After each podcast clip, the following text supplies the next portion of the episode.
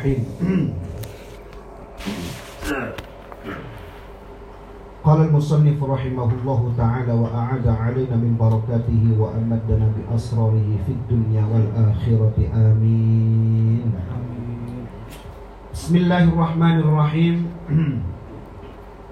عن أبي هريرة رضي الله عنه قال قال رسول الله صلى الله عليه وسلم ayuhibbu ahadukum idza raja'a ila ahlihi ay yajida fihi thalatha khalifatin 'idhamin simanin. Kulna para sahabat menjawab na'am. Qal fa thalathu ayatin yaqra'u bihinna ahadukum fi salatihi khairul lahu min thalathi khalifatin 'idhamin simanin. Rawahu muslim. Hmm. Kanjeng Nabi Shallallahu Alaihi Wasallam dawuh Ayuhibbu ahadukum Apakah engkau suka? Idza roja'a ahlihi Ketika engkau pulang ke rumah Ayyajida fihi Thalatha khalifatin Idhamin Simanin Kata Nabi kepada para sahabat ini Apakah kalian suka Atau ingin Ketika kalian pulang ke rumah didapatkan di depan rumah kalian ada tiga khalifat lafal khalifat jamaknya lafal khalifah. Maknanya apa? Maknanya an-naqah ay hamalat yakni hamilatin. Onta gemuk yang sedang hamil. Ada tiga onta gemuk yang sedang hamil hadiah nih apakah kalian suka? Pulang dari sini ada yang ngasih hadiah berupa on tiga onta gemuk-gemuk yang sedang hamil ridhomin yang dagingnya buahnya simanin yang berlemak siman itu desamin itu yang yang gendut lah yang banyak lemaknya itu seneng nggak begitu kata Nabi Kulna, naam, tentu of course ya Rasulullah. Of course. Of course, of course. Masa iya ya, jelas lah. Mau sekali, mau sekali, gratis kan? Tiga sapi, eh onta, besar, gemuk, dan itu memang rata-rata orang Arab memang suka seperti itu. Onta yang memang gemuk, yang banyak dagingnya. Tentu sangat suka sekali ya Rasulullah. Nah, jawabnya langsung begini. Kebanggaan orang-orang jahiliyah, orang-orang Islam pertama jahiliyah masuk Islam memang kebanggaan untuk hal itu seperti itu. Memang ternak mereka di sini kan onta, kambing dan onta. Qala kanjeng Nabi Dawu fasalatu ayatin. Salatu ayatin. Yaqra'u bihinna ahadukum fi sholati yang kalian baca tiga ayat yang kalian baca di dalam sholat kalian khairun. Itu lebih hebat lebih baik. Min salati khalifatin idhamin simanin dari onta gemuk yang tiga kali tiga ayat lebih baik lebih hebat. Pahalanya tentunya ya. Kemuliaannya keutamaannya jauh lebih hebat daripada tiga onta yang tadi. Padahal onta gemuk lagi hamil itu kebanggaan sekali orang-orang zaman itu. Dan ketika diberikan kabar gembira oleh Nabi bahwa tiga ayat ayat saja yang kita baca dalam sholat itu lebih baik daripada tiga itu sahabat. Subhanallah. Tiga ayat. Ya, sampai kan senang baca dulu malah empat ayat pak. Lebih onta. lebih urutannya in atoina makanya kalau bisa pilih yang agak-agak. Agak pendek. Agak-agak boleh lah tapi yang ayatnya banyak gitu lah kanjeng Nabi di sini bahasanya tiga ayat bukan tiga baris atau tiga surat atau tiga tiga tapi tiga ayat ya. kalau ayatnya pendek ya ayat satu ayat kan? Wal asr ayat itu Kanjeng Nabi enggak, Nabi tidak menyebutkan ayat apa enggak, hanya bilang tiga ayat. Jadi kalau sampai baca wal asri tiga ayat itu kan? Wal asr satu ayat, wal asr kontak gemuk. Innal insana fi khusrin gemuk lagi dua. Jangan dihitung ya. Pokoknya jelas wal asri sampai lebih baik bukan hanya itu, lebih baik daripada itu. Subhanallah. Ini hada min fadli rabbi. Ini salah satu kemurahan Allah Subhanahu wa taala memberikan ganjaran yang begitu mudah kita dapatkan ya di dalam amal ibadah kita. Nah, gini kalau memang enaknya sholatnya pada saat sendiri. Kalau sampai jadi imam mah tetap kan Nabi khafif ya. Suruh suruh apa namanya jangan lama-lama. Ini bagi kita sholat yang sendiri, sholat di rumah sampai duha bacanya yang uh, duha baca waqiah Ya, ya pas bang. Sholat duha. Enggak, kalau duha kan biasanya minta rezeki gitu ya. Ah, minta rezeki. Disesuaikan dengan surat Al-Waqi'ah kan begitu. Al-Waqi'ah Al-Waqi'ah kata Nabi, "Man al surat Al-Waqi'ah kulla yawmin lam tusibhu faqran abada." Kata Nabi ini walaupun hadis dhaif, amalkan, enggak apa-apa.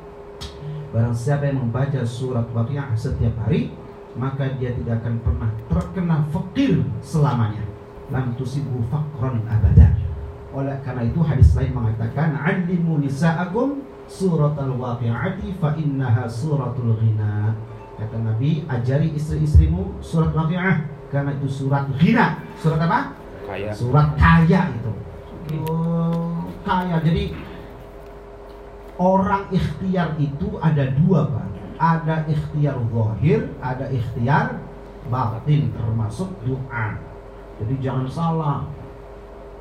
Ikhtiar zahir itu menurut Kiai Ilham Khalid rahimahullah mengatakan bahwa keberhasilan seseorang itu 75% itu banyak di eh, apa namanya didapatkan dari doanya dari rintihan hatinya. Walaupun sempat mulut tidak berdoa tapi hatinya berkeinginan begitu terus berdoa itu.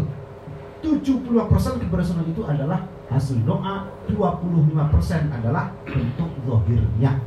Jadi usaha itu zahir dan batin jangan zahirnya saja.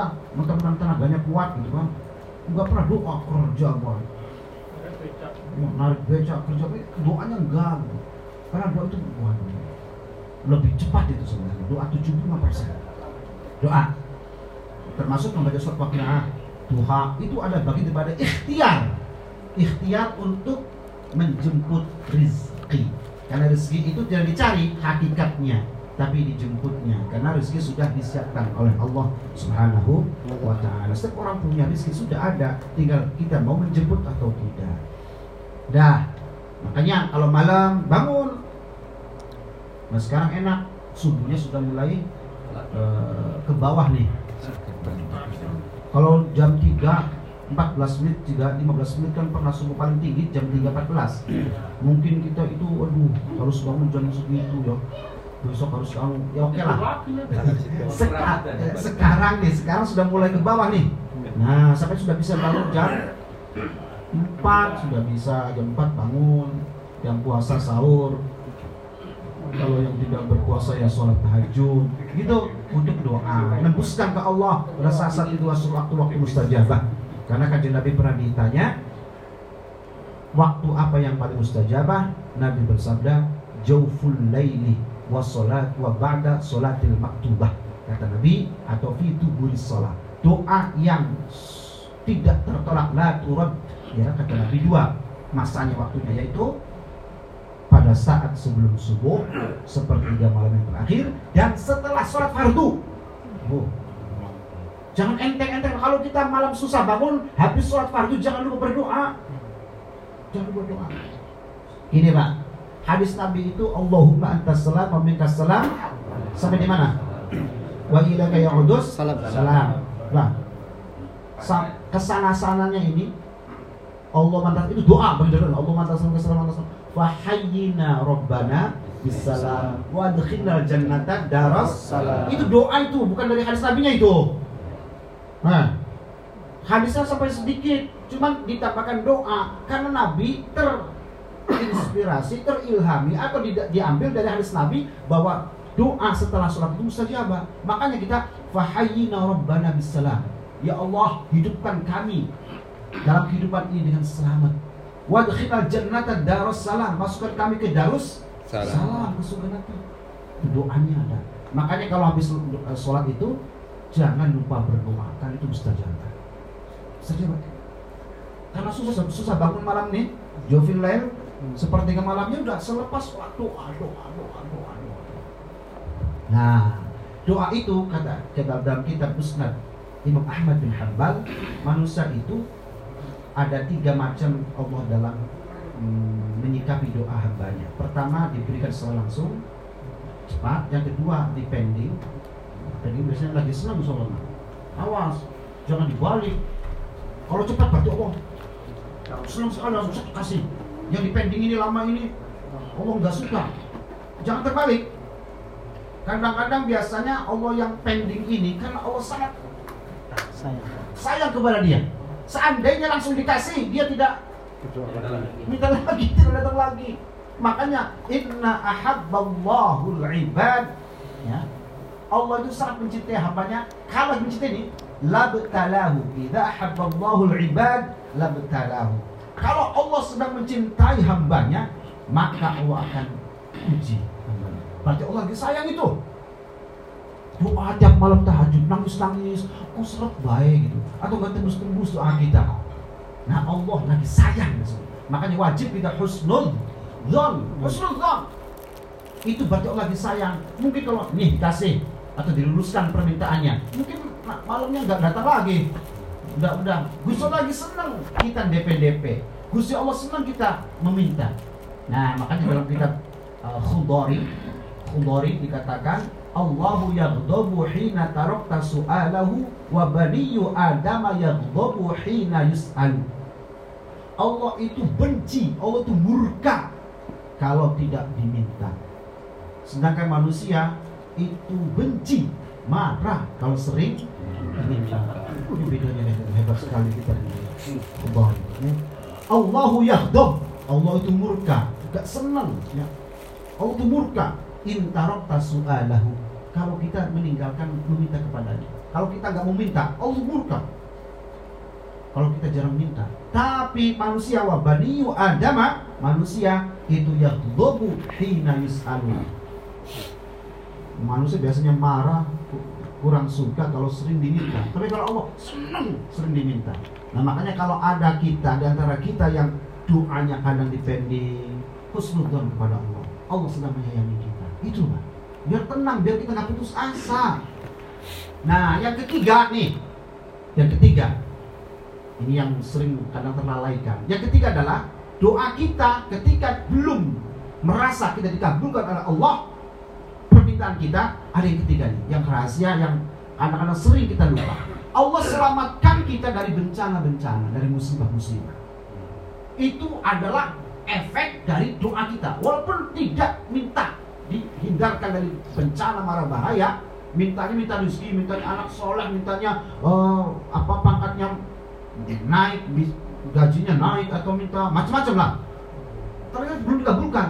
Allah kabulkan di sisi lain. Allah menghindar di apa menjaganya dari bahaya musibah tabrak mobil apa selamat berkali-kalinya kaliganya apa kaliganya bahasa Indonesia bahasa Indonesia kaliganya Kaliganya itu selamat boy. Kaliganya. Kaliganya. Ya misalnya ada sesuatu yang lain kena, kita nggak kena. Untung. Untung. Untung. Nah iya. Ada sesuatu yang yang bayangannya yang kena, kita nggak kena. Ada sesuatu yang kita selamat. Atau ada mobil buk, wah untung. Itu. Nah, untung. Selamat. Allah selamatkan itu tuh dari marah bahaya akibat doa doa kita. Nah, nah dalam hal ini yang sering-sering kali kita tidak terpikir ke situ. Ya Allah selamat selamat selamat selamat selamatkan. Padahal itu adalah dari doa doa yang kita panjatkan. Yang tidak dikabul itu, tapi melalui ini. Subhanallah. Itu Allah tuh sayang banget. Tidak ininya ininya, tidak ininya ininya. Sebab ud'uni astajib. Masa Gusti Allah bohong? Mustahil. Kata Allah, ud'uni astajib lakum minta padaku, aku kasih. Kan gitu. Masa kita ragu-ragu dengan itu? Berarti ada sisi lain yang Allah kasih, kita nggak merasa itu adalah akibat doa kita. Nah, bangun malam, bangun malam itu adalah makdabatul salihin, makdabatul anbiya. Tahajud adalah ladangnya para anbiya. biasa dilakukan oleh mereka para aulia para salihin kita pengen seperti mereka maka ikutlah cara mereka semampu kita sebisa kita sekuat kita di antaranya adalah bangunlah malam hari. Karena itu adalah peninggalan orang-orang saleh kayak dicobalah. Aduh masya allah dicoba siang belum? Dicoba. Dipaksa. Yang sudah biasa alhamdulillah istiqomahkan. Istiqomahkan. Istiqomahkan. Nah kalau misalnya masih ndablek susah. Ndablek nih susah kalau main game jam satu. Jam satu malam masih game over game over pak. Mulai balik main mulai main game over lagi penasaran lagi. Mokal teman HP 2 3 game semua. Minta disalatin Ya. itu. udah jam 2 baru nguap-nguap tidur bablas kan subuhnya kan? Iya. Apalagi besoknya libur libur pertama. Wah semuanya sebelas sebasnya wah tidur main game wah nonton apa macam-macam merasa besok tidak masuk kerja. Akhirnya waktu terbengkalai subuhnya akhirnya tidak terjaga. Tahajudnya apalagi subuhnya hilang gitu lah. Nah kalau memang masih dablek wis untuk menghindari kita nggak bisa sholat tahajud maka sebelum tidur habis isya atau malam harinya bacalah ayat Al-Quran 100 ayat. Mangkoro ami'atin nih dari dari Tamim Ad-Dari radhiyallahu anhu qal qala Rasulullah sallallahu alaihi wasallam. Mangkoro abimi'ati ayatin fi lailah. Barang siapa yang membaca 100 ayat di malam hari malam hari itu mulai maghrib.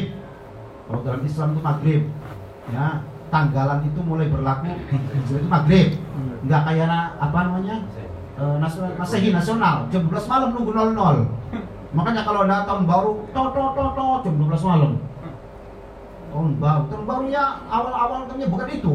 Kalau Islam mah adanya di maghrib. Selesainya nanti di Maghrib lagi. maghrib mandi. Iya. Iya, iya.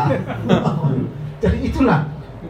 Nah, barang siapa yang membaca 100 ayat di malam hari, kutiba lahu kunutu lailatin. Kunutu maknanya di sini adalah salat malam. Maka dia ditulis oleh Allah taala dia itu menghidup-hidupkan malam dengan tahajud. Padahal tidak, padahal dia meler. Dia itu ngorok, padahal dia itu bikin pulau. Teplok, teplok, teplok, miring tidurnya kan, neces. Padahal dia ngorok, tapi oleh Allah ditulis bahwa dia sempurna menjalankan sholat qiyamul lail semua bersama Allah. 100 ayat, 100 ayat. Hitung, terus ayat itu.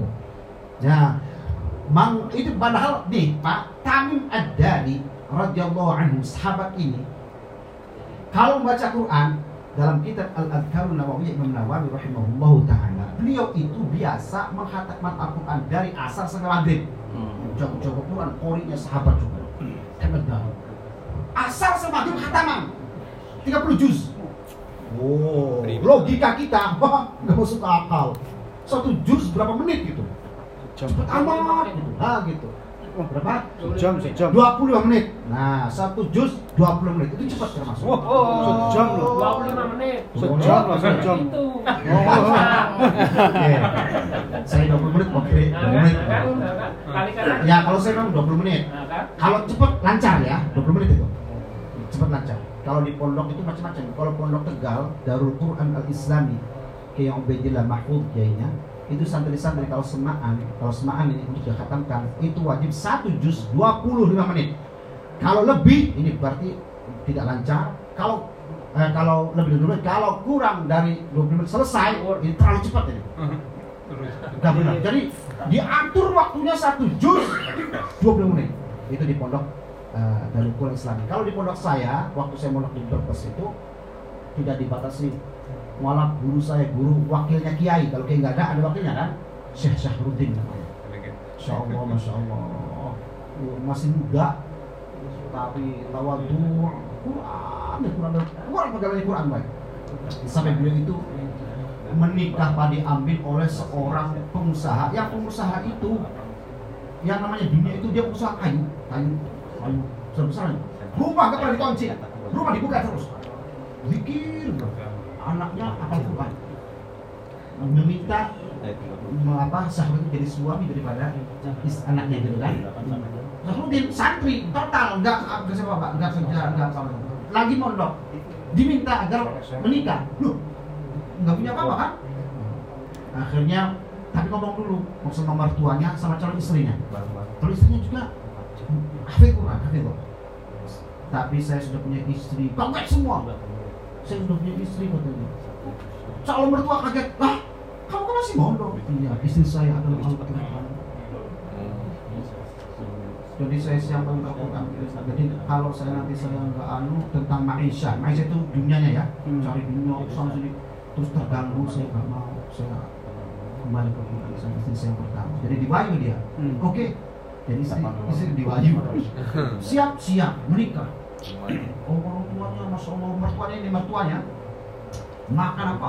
Bebas jelas. Itu yang yang kaya mau orang dia mana kan kayak zikir be bapaknya itu. Tasbih. Zikir be pokoknya masya Allah akhirnya apa pernah cuman karena merasa hidup di mertua kurang kurang ser ya dia pernah belajar jualan baju. Akhirnya otomatis kan waktunya tersita berpikir mencari anu anu anu akhirnya merasa Qurannya ter anu akhirnya balik lagi. Baca kayak gitu ya Allah ya Allah ya Allah. Subhanallah ya Allah pelihara sampai sekarang dia pondoknya makin besar. Pondoknya di lalahnya di rumah mertuanya besar besar besar besar. Hidup sama mertuanya.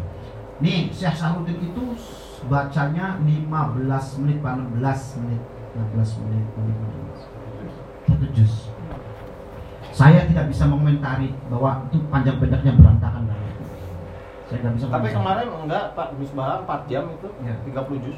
ya 30 juz Hmm. Nah, ini, ini logikanya aja ya.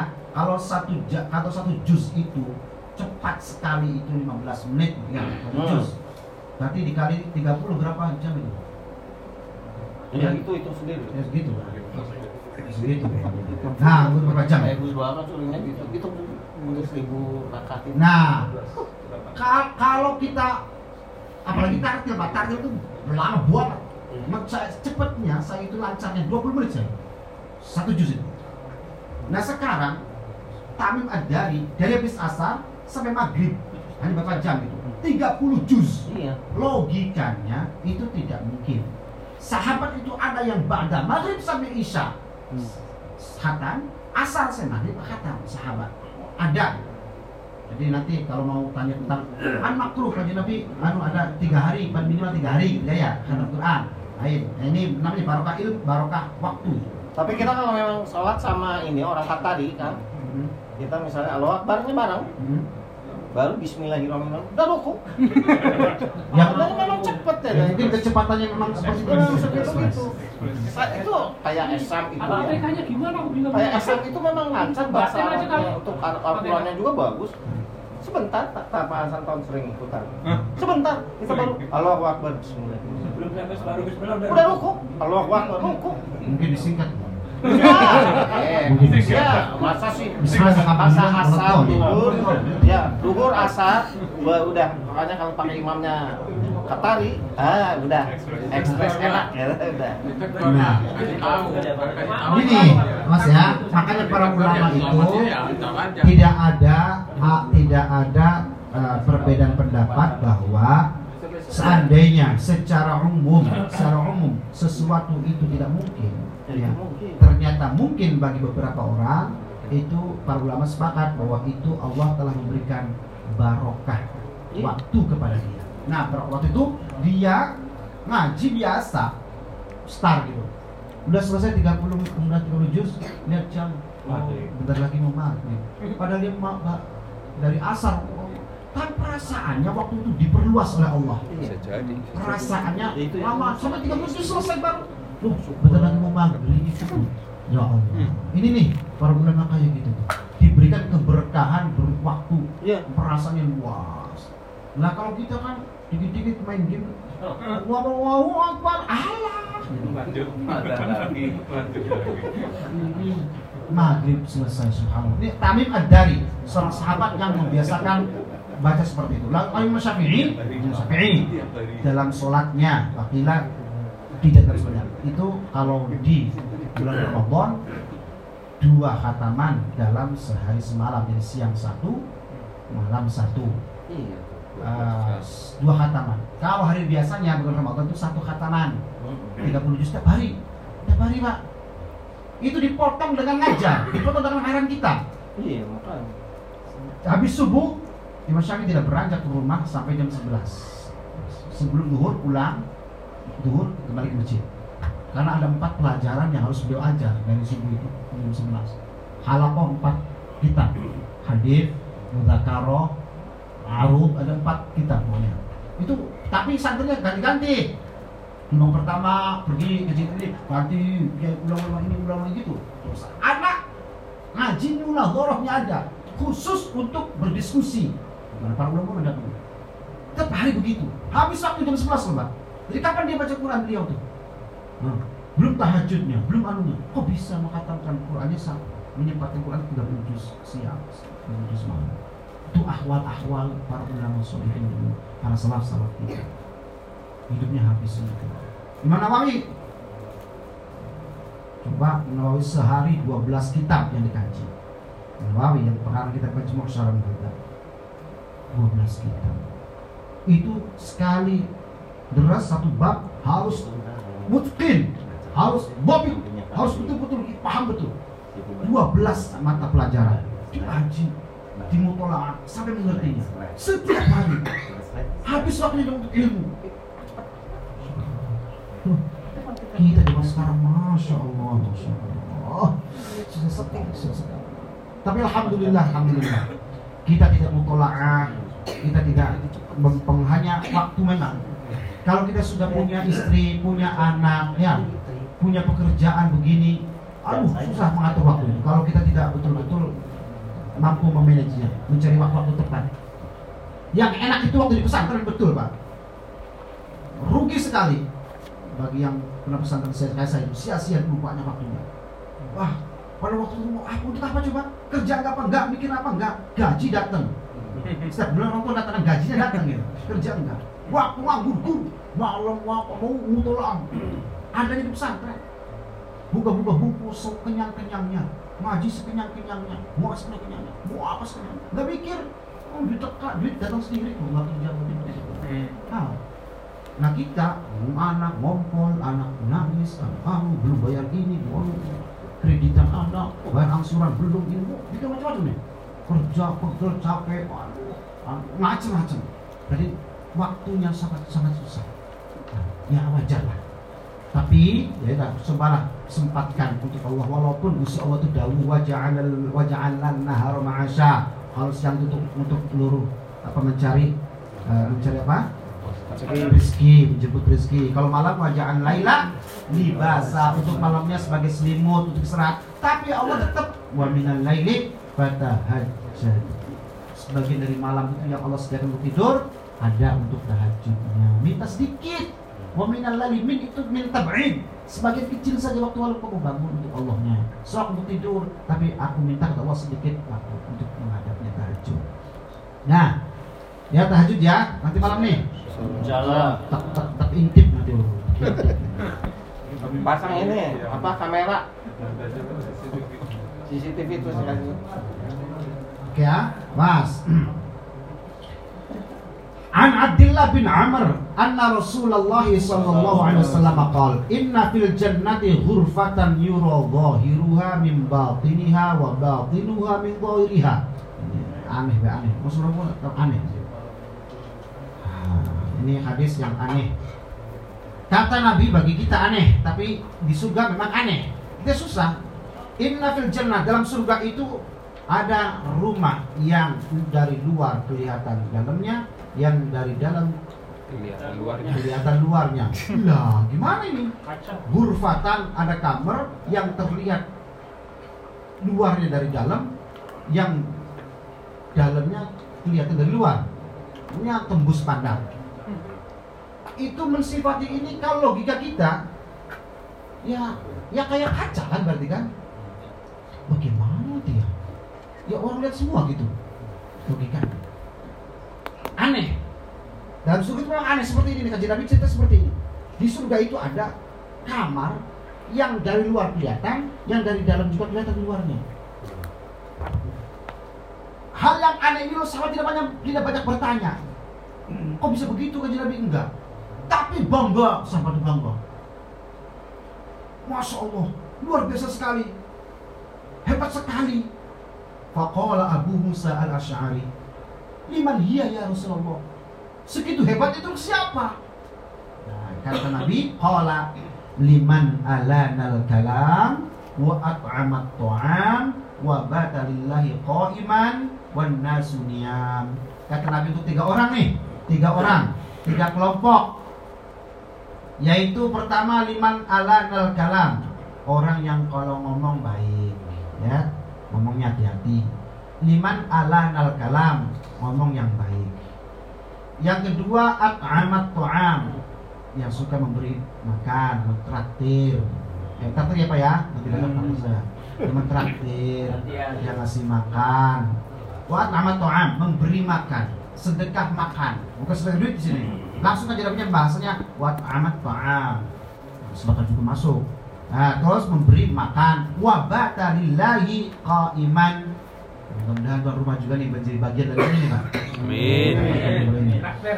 Wabat lillahi qa'iman dan malamnya tahajud. Oke, kalau belum tergilir rumahnya atau tidak sempat digilir pengajian, ya bangun malam ada bagiannya. Baca qa'iman.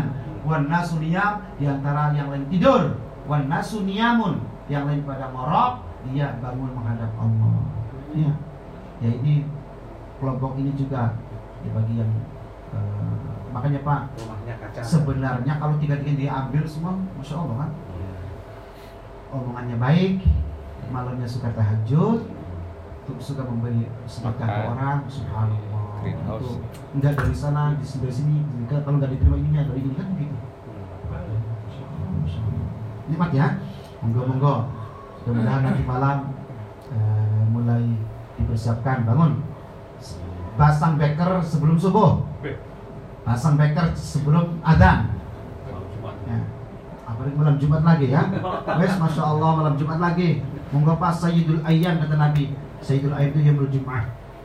Pimpinannya hari adalah hari Jumat. Monggo. Nanti malam ya. Intip. Nah monggo ada yang bertanya silakan. Ada pertanyaan monggo. Cukup? Cukup. Ya Tahajud persiapan tahajud. Ya, persiapan tahajud. baca doanya kalau tidak ada wa wa bihamdik Asyhadu an la ilaha illa anta astaghfiruka wa atubu ilaik. Bismillahirrahmanirrahim wal asri Innal insana lafi khusrin illa illa alladhina amanu wa amilus solihati wa tawassaw bil haqqi wa tawassaw Allahumma salli ala sayyidina Muhammad Assalamualaikum warahmatullahi wabarakatuh Waalaikumsalam warahmatullahi wabarakatuh.